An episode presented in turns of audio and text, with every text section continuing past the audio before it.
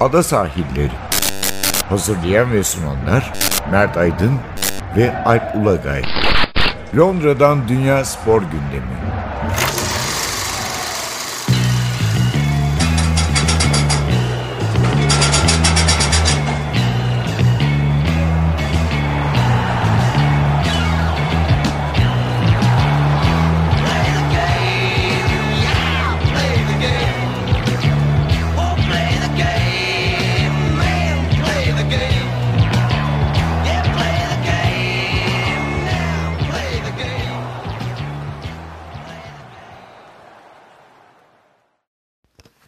Londra'dan merhabalar. Ben Alp Ulagay. Ben Mert Aydın. Ada sahillerinde bir kez daha beraberiz. Londra'da acayip bir spor gündemi var. Evet yani Premier Lig, işte FA Cup'ı oynuyor alt lig takımları. Ee, ATP Finals var teniste. İngiltere milli takımı Yeni Zelanda ile rugby maçı oynadı. Bir yandan dünya satranç ünvan maçı var. Carlsen ile Caruana arasında. Yani her gün bir şey izleyebilirsiniz Londra'da. Ee, çok yoğun bir spor Valla beraberiz. izlemeyenler de spor yapabiliyorlar. evet yani Yürümek, koşmak görüyorsunuz Çoluklu mutlaka. çocuklu pusetli falan tabii. evet. Ee, çok koşu hobisinin Ve çok de yaygın olduğunu görebilirsiniz. Bu arada e, İngiltere standartlarının normlarının üzerinde hava şartları var. Yani evet arada yağmur yağıyor ama e, hani bize yıllarca anlatılan İngiltere soğuğuyla henüz karşılaşmadık. E, arada yağmur yağmasına rağmen hani yazın çünkü çok standardın üzerinde bir sıcak vardı İngiltere tarihine geçecek. E, Temmuz ayı müthiş geçti. Evet, Hiç yağışsız, çok sıcak bir e, yaz. Ekim Kasım'da nazar değmesin artık bir nazar değmesin diyeceğim de yakında başlar herhalde. E, hani bir gün böyle bir korkutuyor yine eyvah kış başladı diye korkunç bir yağmur ama öbür gün güneş açıyor. Yani hava çok sıcak mı değil ama yani 12-14 derece hiç de fena değil aslında Yani bu de yani, bence yani yağış da az tabii yani. Hani Ha- bir gün çok yağıyor ama yani 5 gün yağışsız Tabii geçiyor. tabii mesela cumartesi akşamı hakikaten hani bardaktan boşanırcasına yağan bir yağmur vardı. Biz evet öğleden sonra biraz yakalandık. Ben kısmen. biz de biraz yakalandık. hafif, hafif diyelim. Ee, ama şey ne derler? Ee, onun dışında havalar gayet iyi gidiyor burada. Evet, mesela cumartesi günü o akşamın maçı Premier Lig'de Crystal Palace Tottenham'dı galiba. Yoğun yağış altında oynandı. Keza İngiltere Yeni Zelanda rugby maçı da sağanak yağış altında oynanan maçlardan biriydi. Biz istiyorsan önce Premier Lig'le girelim. Girelim. Bu hafta ciddi bir hakem tartışması vardı. Yani her maçta neredeyse belirleyici bir hakem hatası oldu. Yani derbi de çok olmadı. Derbi de olsa zaten herhalde e, Mourinho'yu 3 yıl falan ondan bahseder. bahsederdi. derbi, derbi o açıdan biraz daha şey oldu. Penaltıda hani United'ın kazandığı penaltıda bin bir çekim değişik açıdan bakıldığında kalecinin yaptığı e, bir hareket var. E, City kalecisinin. E, ama onun dışında hakikaten dediğin gibi ilginç olaylar oldu ve hani Charlie Austin e, bildiğimiz bayağı hani Saydırdı. Türk usulü diyelim. Türk usulü diyelim televizyona çıkıp bir tek şey demedi. Akşam göreceğiz televizyonlarda falan gibi bir şey söylemedi.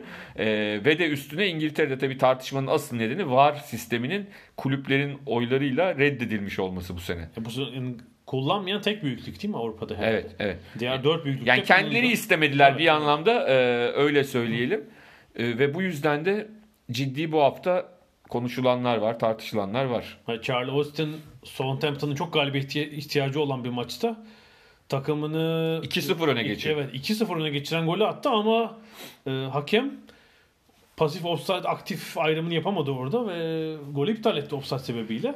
Yani şu var ama onun yanıldı hani bu bu durumda vardaki hakemler de o orada farklı düşünce içinde olabiliyor. Yani çünkü bu tartışmalı bir pozisyon. Yani bir de çok aşırı net offside ya da değil pozisyonları Yani var. kalecinin görüş alanını engelliyor mu engellemiyor. Belki de vardakiler de iptal edeceklerdi. O onun için o hani Austin'in pozisyonunu belki var için hani kendi isyanında kendince haklı olabilir de var için bence doğru bir pozisyon değil. e, konuşmak adına. Ama mesela aynı hafta sonunda Fransa liginde oynanan e, Monaco Paris Saint Germain maçı da e, 4 karar birden oldu değil mi? yani ilk yarıda iki tane gol offside denildi. Sonra bakıldı ki Var hakemleri gol, gol, verdi. 2-0 İkinci oldu. yarıda da hakemlerin gol verdikleri offside çıktı. İptal edildi. Yan hakemler için feci. Ama şöyle diyeyim VAR sistemini bence en kötü yani işini kolaylaştırdı ama diğer yandan tembelleştirdiği grup yardımcı hakemler. Çünkü yardımcı hakemlere şu deniyor artık haklı olarak. Yani çok yüzde bir milyon emin olman lazım offside için. Yoksa bekle. gerekirse gol olsun. Nasıl olsa vardan bakılacak Evet, deniyor. evet. Aslında geçenlerde Türkiye'de oldu ya Fenerbahçe Başakşehir maçında bir dakikalığına koptu şey. Ama Bak- yardımcı hakemin bence orada e, kafası karıştı. Acele etmesin. Na- ne yapacağım ben? Kafası karıştı ne yapacağım Var, vardı. var mı ona güveneyim mi güvenmeyeyim mi Tabii. derken. Yani biraz yardımcı hakemleri tembelleştiren bir sistem var. Bir yandan işlerini tekrar söylüyorum kolaylaştırıyor, bir yandan tembelleştiriyor. E, Fransa'daki e, maçta yani şöyle diyelim çok çekişmeli bir maç olsaydı çok enteresan tartışmalar olabilirdi. Hani Allah'tan Paris Saint Germain çok rahat bir galibiyet elde etti. çok Yani bir maçta çünkü 4 gol kararının birden varla değişmesi çok olabilecek. Ve de herkes ve de herkes varın kararının doğru olduğuna emin. Yani o kadar net hatalar. Yani hani deminki Austin pozisyonu gibi değil. Hakikaten çok net bir şekilde yardımcı hakemin hatalarıyla. Evet yani pasif aktif yorumu değil bayağı hizadan Doğru. hizada mı değil mi oyuncu önde mi değil mi Doğru. doğru. Ee, tabii haftanın en çok konuşulan ve e, beklenen maçıydı zaten e, City United her açıdan. Hem hani City lider e, ne yapacak? E, derbi artı klasik Pep Guardiola e, Jose Mourinho eşleşmesi diyelim fikstürü. Bu açıdan da çok merak ediyordu. Açıkçası özellikle ilk yarısında maçın oynanan oyun e, çok beklentileri karşılayan yani tahmin edildiği gibi bir oyundu. Yani topla oynamaya çalışan bir City, topun arkasında bekleyen bir United. Pogba da yoktu United'da. E, Mata yedekler arasındaydı. Lukaku yedekti değil mi? Lukaku yedekti. Ee, hatta hani ye- yedek şey gol olduktan sonra da Silva'nın golünden sonra da ya ne yapıyor bu adam hani hala takım yenik hala topun arkasında. İkinci yarıda hem Lukaku hem Mata girdi. Hatta Lukaku girer girmez penaltı yaptırdı. Etki etti. Ama hakikaten iki takım arasında çok ciddi bir güç farkı değil, organizasyon farkı var. Organizasyon farkı çok büyük iki takım arasında. Yani Mourinho'nun belki e, kariyerinde çok tartışılabilir öyle oynatıyor böyle oynatıyor ama e, gerçekten organizasyondan bu kadar uzak bir Mourinho takımı görmek beni dehşete düşürüyor. Oynattığı oyundan bağımsız olarak. Son haftalarda sosyal medyada da sen de yaptın o tip paylaşımlar. Yani iki tarafın kadrolarını birebir isim yazsak aralarında böyle dağlar kadar farklı Yok. kadrolar değil, Yok. değil mi? Yok. Ya hatta şeyi düşünelim yani. Bernardo Silva bence müthiş bir oyuncu ama buraya gelmeden e, Monaco'da iyi oyuncu diyorduk ama hani burada Tabii tabii. nasıl bir cevher oldu bu sistemde ortaya Yani ben e, onu da yazdım Twitter'da zaten şey e, Agüero ve David Silva'yı bir yana koy. Yani neredeyse tamamı orada değerlendi oyuncuların. Çok farklı bir noktaya geldi.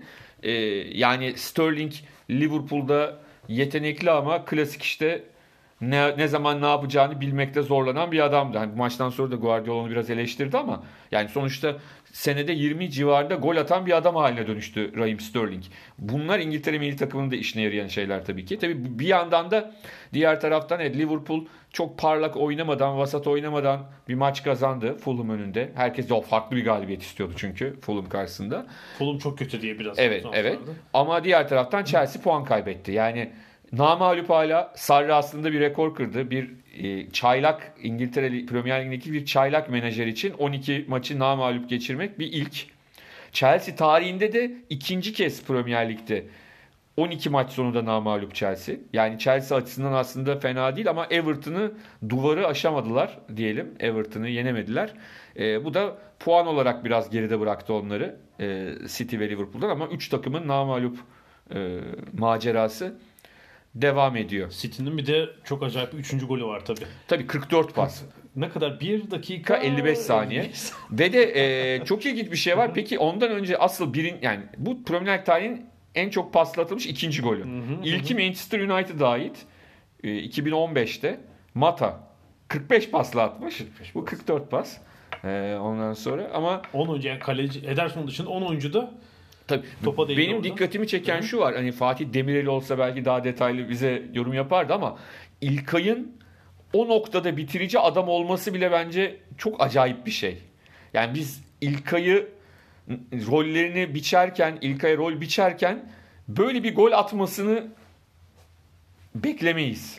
Bu şeye benziyor. Basketboldaki setlere benziyor aslında. Evet, evet, Yani tamam, evet. Basketbollaşması. Aynen öyle yani ve sonucunda İlkay 6 pasta topla bomboş buluşup golü atan adam oldu. Yani İlkay ne son şimdi mesela sonda harika bir pas verse İlkay şaşırır mıyız? Şaşırmayız. Uzaktan nefis bir şutla gol atsa şaşırmayız. İki çalım atıp girip cezalının içine atsa ama burada son bitirici noktadaki adam oldu. Yani o hep aklıma ne geliyor?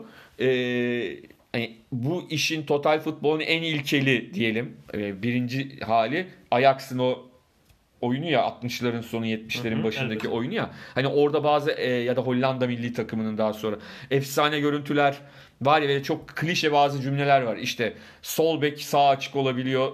Yani e, şeyin oyunda tamamen ben şunu düşünüyorum. Bence kafasında Guardiola'nın ideal olay ki hani o hiç ulaşamayabilir ona.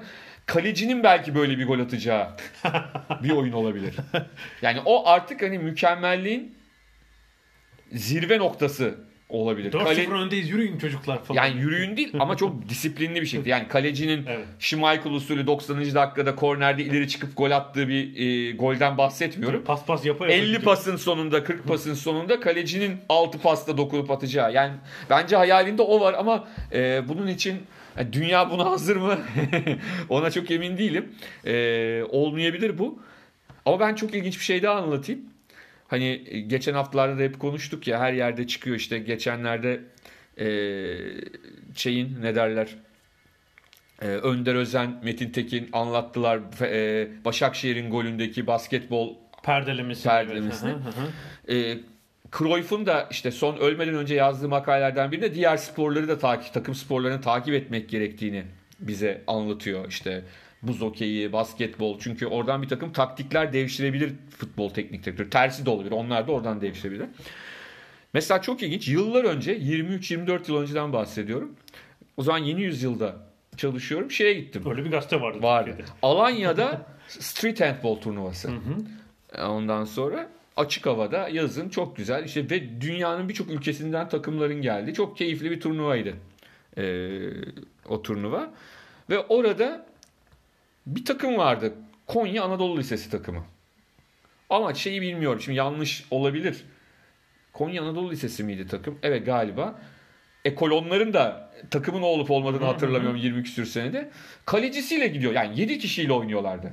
Kaleci de hücumda paslaşıyordu. Orada dediler ki bilgili hocalarımız, abilerimiz, büyüklerimiz bu Konya Anadolu Lisesi'nin ekolü ve dünyada da bunlar hep dünya şampiyonada Türkiye'yi temsil için bundan haberdar dediler.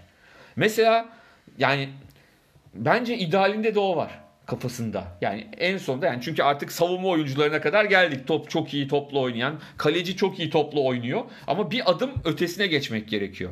Yani acaba diyorum mesela Guardiola'ya öyle bir gol atmak mı daha çok keyif verir Şampiyonlar Ligi'ni almak mı? Ona mesela emin değilim. Yani onun kafasında hangisi daha şey hani bunda gerçekten hedefliyor mu bilmiyorum. Ben sadece kafamdaki şeyi söylüyorum gördüğüm. Yani İlkay'ın attığı o golü kalecinin attığını hayal ediyor olabilir ee, Pep Guardiola. Yani şeyi yapmak benim de edindiğim izlenim. Sonucu elbette her antrenör e, önem verir ama sürece çok önem verdiği yani. Süreç, proses hikayesi onun için çok büyük. Ve de- Öyle bir gol atarsa bir gün Evet. olur da ileride bir takım futbol şöyle bir oyun değil. Futbol şöyle bir oyun değil. Yani hep en iyi takımın her turnuvayı kazandığı bir oyun değil. Mesela basketbol öyle. Basketbolda açık ara iyisen Yapacak bir şey yok. yapacak bir şey yok abi. Şansla kazanabileceğin tesadüf. Maç olur. Kupa tesadüf- kazanamazsın. Bir o evet. Şeyi kazanırsın canım. Maç lo- lokal şey me- e, ne derler? Mevzi şeyi kazanabilirsin. Mevziyi ala kazanabilirsin ama bütün savaşı kazanamazsın. Gerçekten çok yani basketbolda e, öyle bir oyun. Ama futbolda yani bakma son 3 yıl evet Real Madrid kazandı ama Real Madrid Avrupa'nın en iyi takımıydı diyebilen kaç kişi var? Kendi ligini kazanamıyordu. Bir tanesine kazandı sadece o sezonların. Yani o başka bir şey. O kupayı kazanmak. Ama oynattığın oyunla damga vurmak o da acayip. Yani sonuçta hiçbir şey kazanmıyor da değil Guardiola bu arada. Yani hani onun kadar kupa kazanan toplamda teknik direktör sayısı herhalde çok azdır. Her gittiği ülkede şampiyon oluyor. Şudur budur. Şampiyonlar Ligi sayısı da 2 yani hiç de kötü değil bu Hiç arada. değil. değil ama hani Barcelona'dan sonra bir tane kazanabilir miydi? Ben şunu da söyleyeyim. fazla konuşmadan. Şimdi ben futbolcuları çok eleştirmem takım değiştirmedikleri için. Ya çünkü rahatsan, bir yerde iyiysen ve rahatsan niye ayrılasın ki abi mutsuz mutluysan? İş yerini niye değiştiresin? Teknik direktörlerin özellikle eğer o teknik direktör belirli bir e, oyun biçimine çok fazla tutkun bir kulüpte çalışıyorsa onun değiştirmesinde fayda var diye düşünüyorum. Mesela Ferguson değiştirmedi ona da bir laf etmem çünkü Ferguson her e, kuşakta yeni bir oyun biçimi üretti. Tabii 4-5 kuşak değiştirdi yani. Anlatıyor muyum? Yani ama Guardiola bence Barcelona'dan ayrılarak kendine çok büyük bir iyilik yaptı. Böylelikle kendisini daha fazla geliştirmeye başladı. Yani çok farklı futbol yani Almanya, İngiltere ve İspanya yani birbiriyle alakasız 3 tane futbol ekolünden bahsediyoruz. Ve hepsinde yeni bir şey öğrendi. Ve Barcelona'dan ayrıldığı dönemki Guardiola ile şimdiki arasında bence çok ciddi farklar da var. Öğrendikleri anlamında. Ee, ve şeyin İlkay'ın attığı gol de bence bütün bunların çok net bir göstergesi. Barcelona'daki aslında biraz Xavi Iniesta golleri. Yani onu hatırlayabiliriz. Xavi'nin 5-0'lık Real Madrid maçında mesela Iniesta'nın pasıyla attığı Evet. bir ilk gol var. Evet, mesela evet. aralarında böyle Çat çat. paslaştılar. Biliyorsun Cruyff'un e, hayalindeki gol boş kaleye dokunulan gol. Yani mesela uzaktan 40 metreye falan değil. Koeman golü değil de Değil. E, Romario'nun belki boş kaleye atacağı. Aynen öyle. Birinin boş kaleye atacağı gol. Daha onun için o sevmez ya frikik atmayı, penaltı atmayı. Hiçbirini duran top sevmeyen bir adam. Tek Şampiyonlar Ligi'ni bir frikikle kazanmış olmuş. Ona hayır diyeceğini zannetmiyorum. Zaten onu atsın diye Kuman takımdaydı. Aynen öyle. Aynen öyle. Hmm, yani şöyle baktığımızda 3 takım yenilgisiz Premier Lig'de. City sanki oyun olarak sadece sonuç olarak değil oyun olarak biraz ağır basıyor. Liverpool'da böyle bir hafif bir e, oyun kalitesi olarak bir hafif duraksa, duraklama var. Yani o duraklama anormal değil. Ol- olabilir. Önemli olan hani e, şimdi İngiltere Ligi'nde bence iki tane şey noktası var. Kritik nokta var. Bir tanesi meşhur Boxing Day işte yılbaşı ve yılbaşı arasında o dönemde çok fazla üst üste maçlar yapıyor takımlar. Bir de bence artık Mart Nisan yani ilkbaharda orada da kaybeden var, Ocak'ta da kaybeden var şampiyonluğu. Yani yılbaşında yine böyle City bir 7-8 puan açarsa mesela onu çevirmek zor olabilir. Onu Ama çevirmek eğer Liverpool böyle Mart'a falan şekilde- dayanırsa 3 puan Tabii. İki O puan, zaman o zaman puan. işler aralarındaki maça bakar. Ee, çünkü artık küme düşmemek için çok farklı oynayan takımlar olacak. Yani çok e, işler karışacak. Hele üçlü giderse daha da orijinal bir. Yani bir de işte belki şöyle olacak Mart'ta işte çarşamba günü Real Madrid'le Şampiyonlar Ligi maçı oynayacaksın. Hafta sonu Liverpool'la lig maçı E oynayacaksın. şimdi Chelsea orada bir UEFA Avrupa Ligi macerası yaşıyor. Yarı finale kadar rahat açacak. Çeyrek final. Bilmiyorum orada Sarri hani bir şey yapar mı? Tercihte bulunur mu? Ee, ama Liverpool'la Manchester City gidebilir de duruma göre. Hani Kızıl Yıldız yenilgisi oldu Liverpool'un belki ama sonuçta belli bir yere kadar gidebilirler. Ee, o ne kadar etkiler ama ellerinde hakikaten geniş kadrolar var. Yani e, Kevin De Bruyne'nin yeniden dönüşü nasıl olur? Tam geldi yine sakatlandı. Hayır bunları nasıl e, bunlar nasıl olur? Nasıl e, halleder e, City? O dönem göreceğiz ama dediğim gibi önümüzdeki e, Aralık sonu Ocak başı ilk etapta eğer biri silkelenecekse o dönemde silkelenecek bu gruptan ön gruptan. Bu arada kadrolarla ilgili bir son gelişme var. Şimdi bu malum Birleşik Krallığın Avrupa Birliği'nden ayrılması konusu, Brexit konusu Evet. her alanda hayatı etkileyecek burada. E, futbola da muhtemel yansıması olacaktır. Sanıyorum Futbol Federasyonu, Premier Lig, İngiltere'deki, Büyük Britanya'daki bakanlıklar bu konuda görüşüyorlar. E, yabancı oyuncu ko- konusunda bir ek kısıtlama gelmesi sanıyorum söz konusu. Mevcut duruma göre 25 kişilik kadroda e, İngiltere'de yetişmemiş 17 oyuncu bulundurma hakkı var takımların. Ama Futbol Federasyonu bunu 12'ye ind- 12'ye indirme girişiminde bulunuyor. E, 12 demek 5 yabancı oyuncunun yani İngiltere'de yetişmemiş. Yabancı olabilir ama İngiltere'de yetişmişler bunun dışında. 5 yabancı daha az kadroda bulundurmaya, oynatma da değil. Şey daha da çoğalacak o zaman. Hani artık 7-8 yaşında almaya başlayacaklar. Zaten alıyorlar 13-14 yaşında. O, onlar için çok iyi bir formül yani. Tabii o- ya O- öyle- o- öyle de halledebilirler onlar bir, bir Böyle bir kısmını. kapı açılabilir ama buranın artık e, Premier Lig'in geliştirdiği formata hiç uymayacak bir şey. Çünkü burada bir Tabii. nevi bir futbolun NBA yarattılar burada. Doğru. Süper Lig yani gelir seviyesi öyle, antrenör olarak öyle, kulüp yönetimi öyle, oyuncular öyle. Siz bir anda tabii 3 yıllık 2 yıl sezonluk galiba bir geçiş süreci olacakmış. Bir anda biz yabancı kısıtlama getirelim edelim derse bir bir kere fiyatlar Önce milli takıma Lucescu'yu getireceksin abi.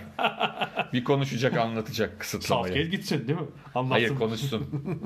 Ki Southgate tekrar söyleyelim birkaç yıl öncesine hatta 7-8 yıl önce ilk olarak İngiltere'de altyapı sorunlarını çözsün diye e, federasyona getirilmiş bir adam. Yani e,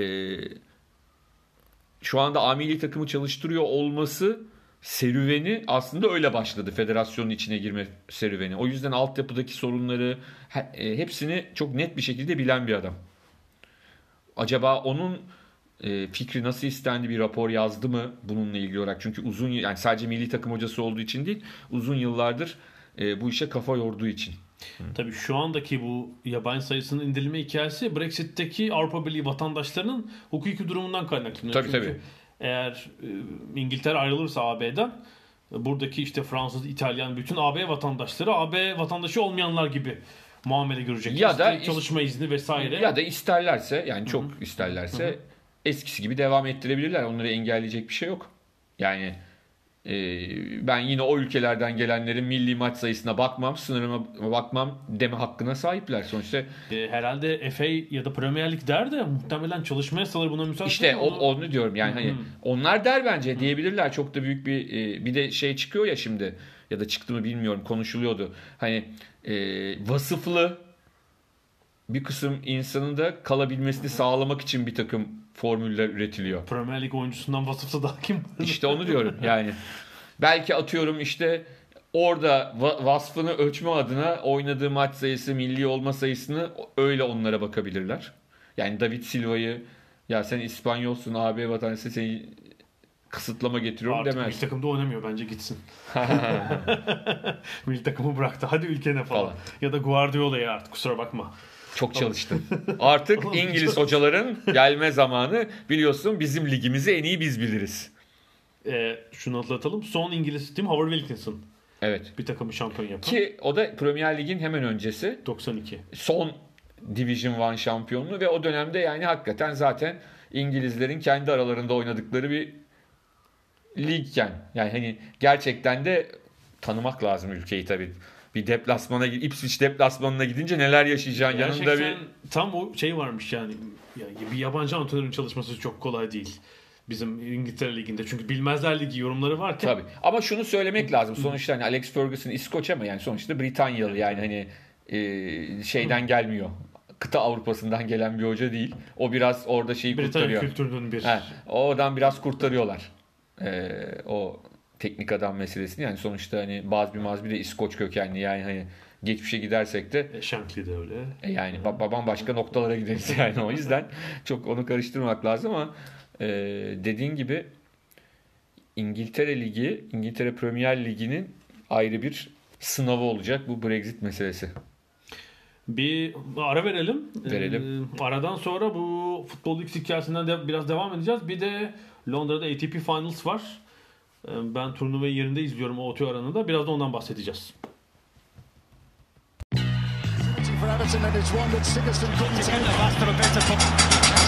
Ada sahilleri. Londra'dan Dünya Spor Gündemi.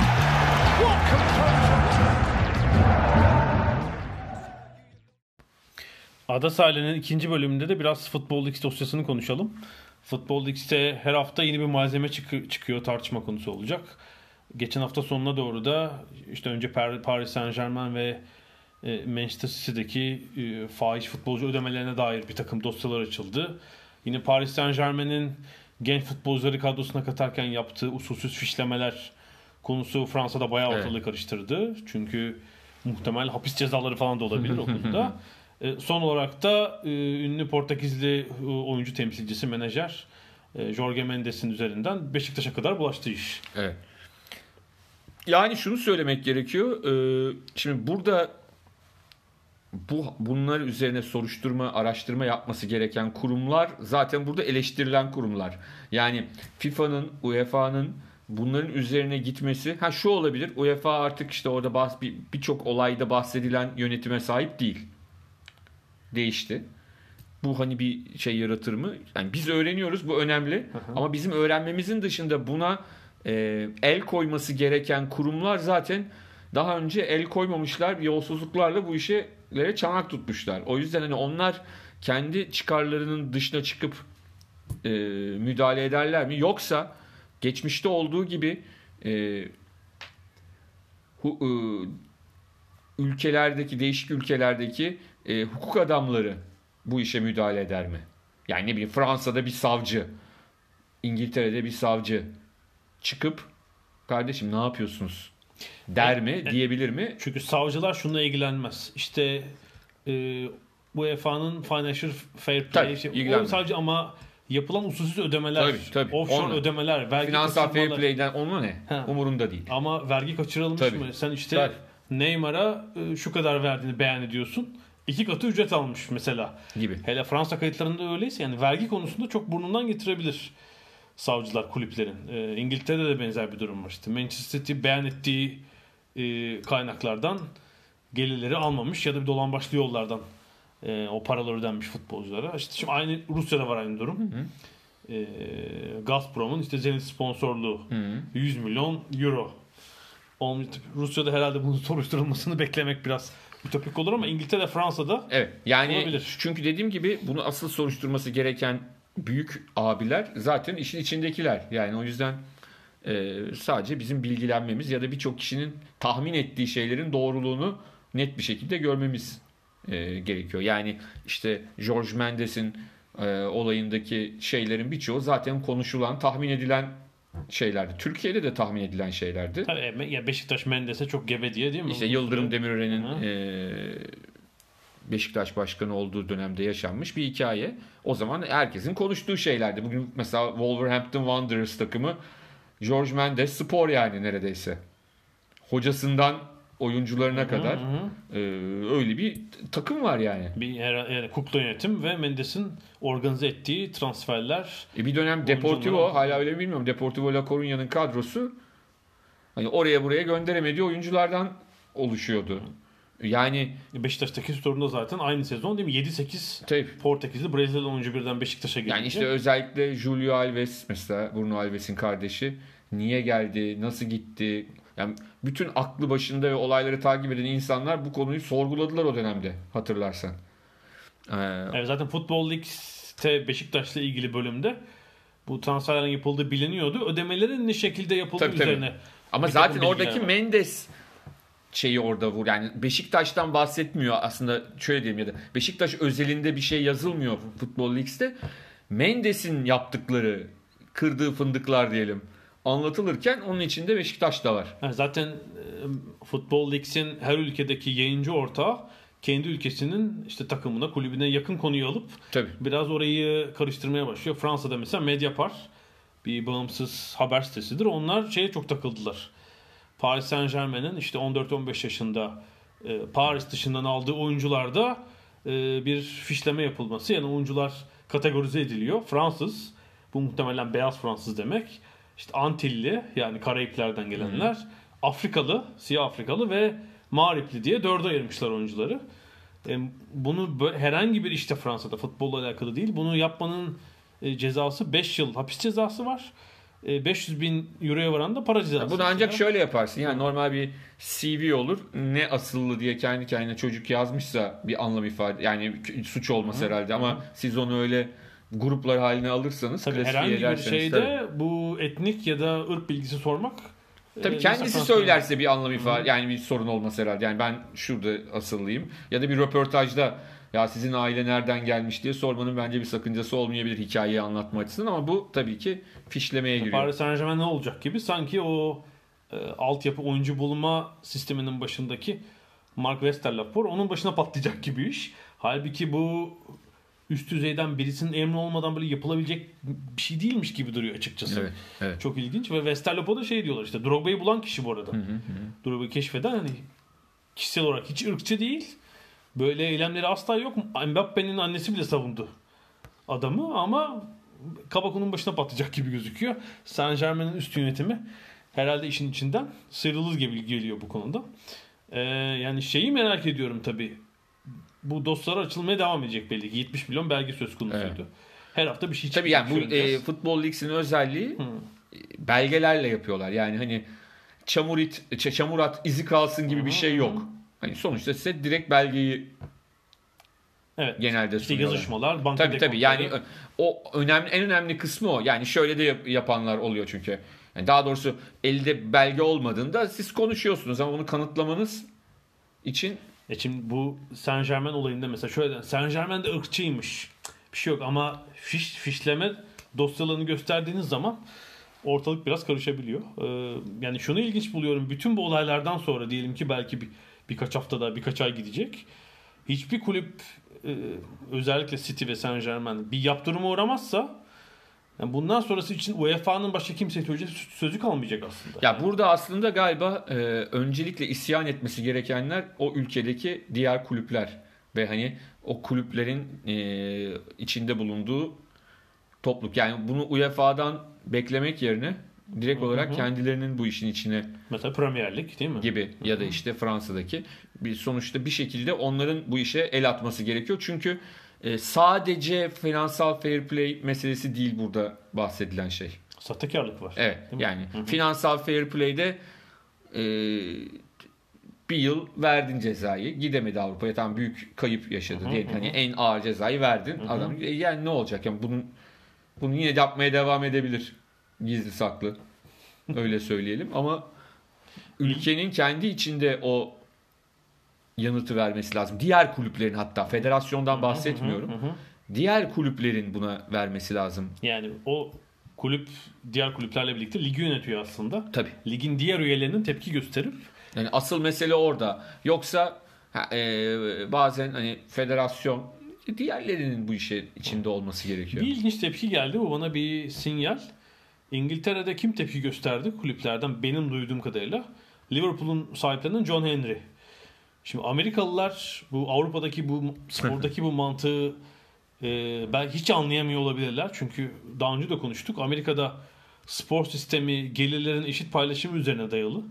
Amerika- Sosyalist hatta Evet, çok ilginç. Evet. Yani. Amerikan futbolunda böyle NBA'de böyle beyzbolda biraz bozuktur. Ve işte maaş tavanı var. Merchandising gelirleri bile eşit paylaşılıyor. Düşün yani. Siz New York takımısınız. Karşınızda çok ufak bir şehrin takımı olabilir. 10 kat ürün satılıyor olabilir. New York işte e, Knicks şeyli, e, amblemli. Ama gelirler eşit paylaşılıyor. Amerikan futbolunda da böyle. E, ve takım sahipleri de bu işten para kazanıyorlar bu kurulan sistemde. Şimdi Avrupa'da takım olan birkaç bazı Amerikalı kulüp sahipleri var. Kim var? Arsenal'ın sahibi Amerikalı. Liverpool'un öyle. United'ın.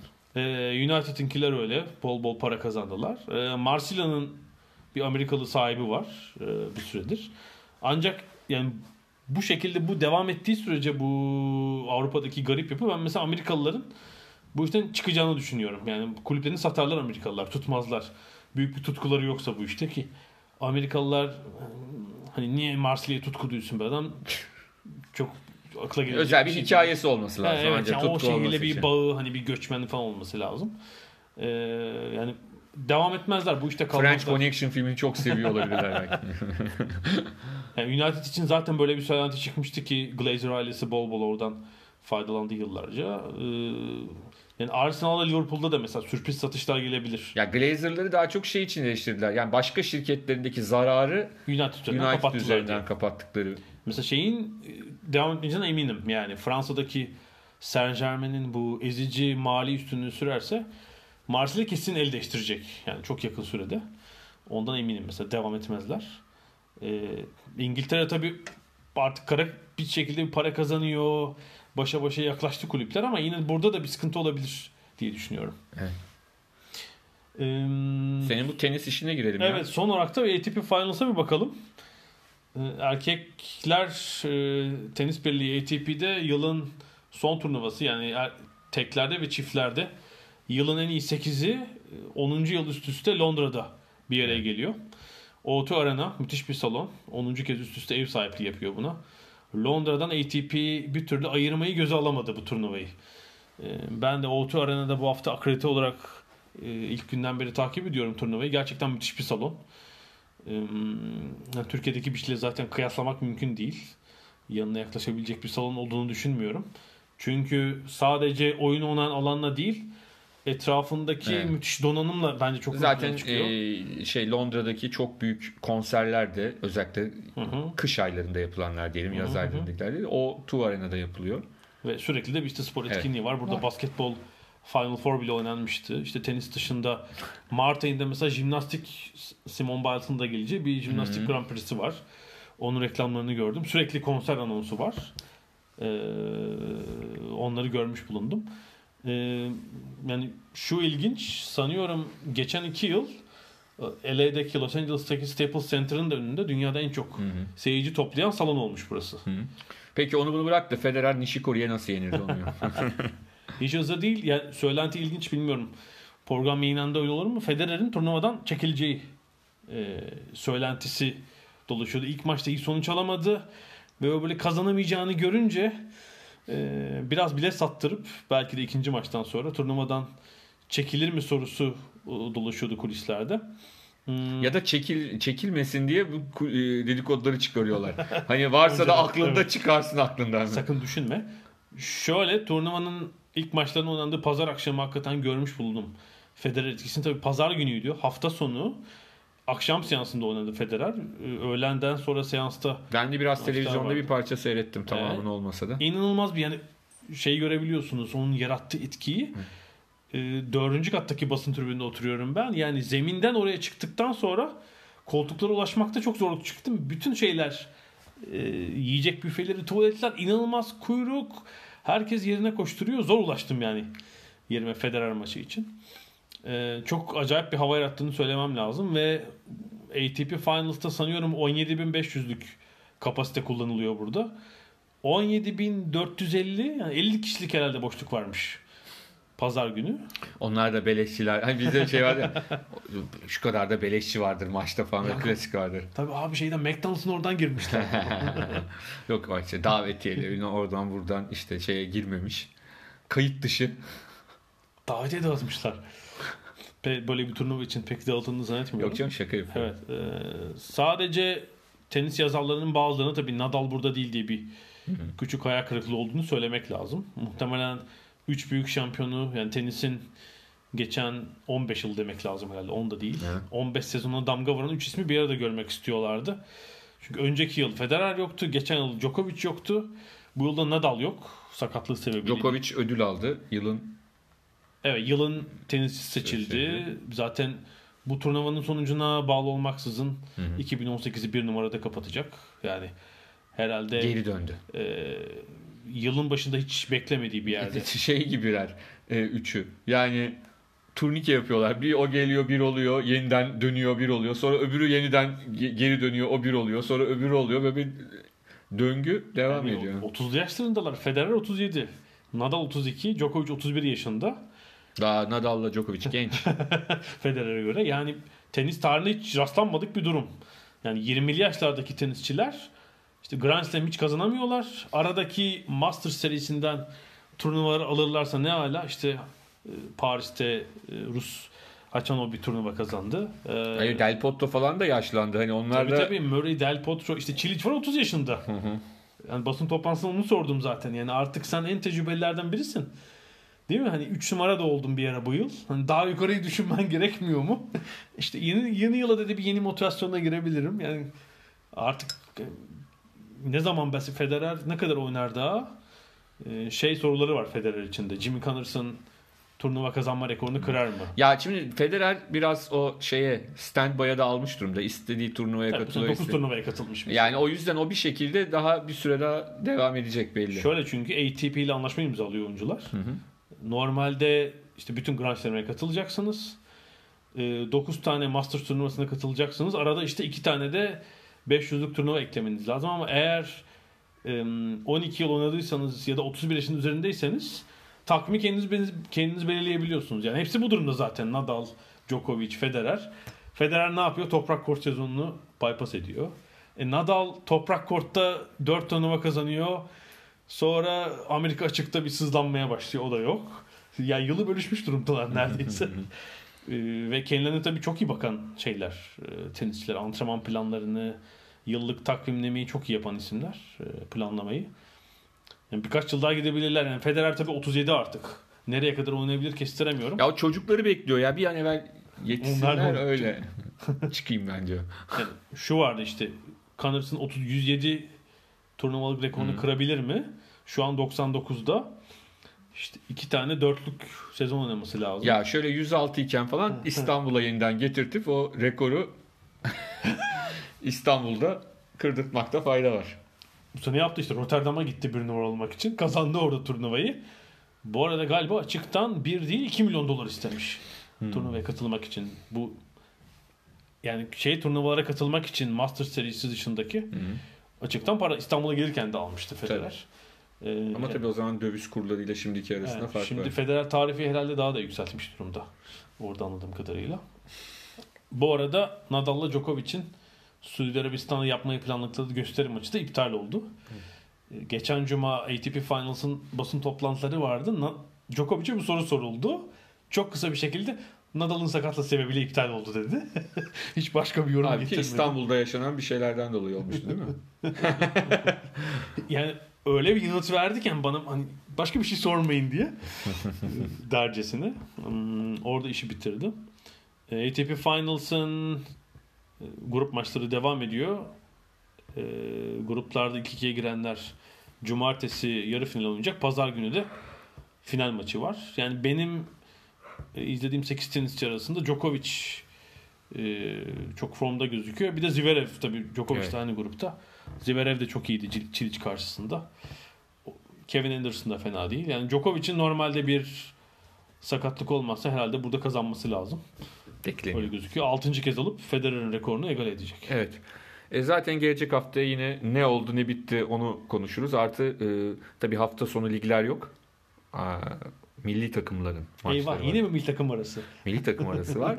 E, gelecek hafta biraz onlardan bahsederiz. Bakarsın Futbol Leagues'ten yeni yeni sızan bir takım bilgiler olur. Onları konuşuruz. Tabii yani spor dünyası çok acayip. Hiç aklımıza gelmeyen bir takım şeyler de yaşanabilir. Onları da konuşuruz. E, bugünlük bu kadar. Bu haftalık bu kadar diyelim. Evet haftaya görüşmek üzere. Ada sahillerinden e, haftalar.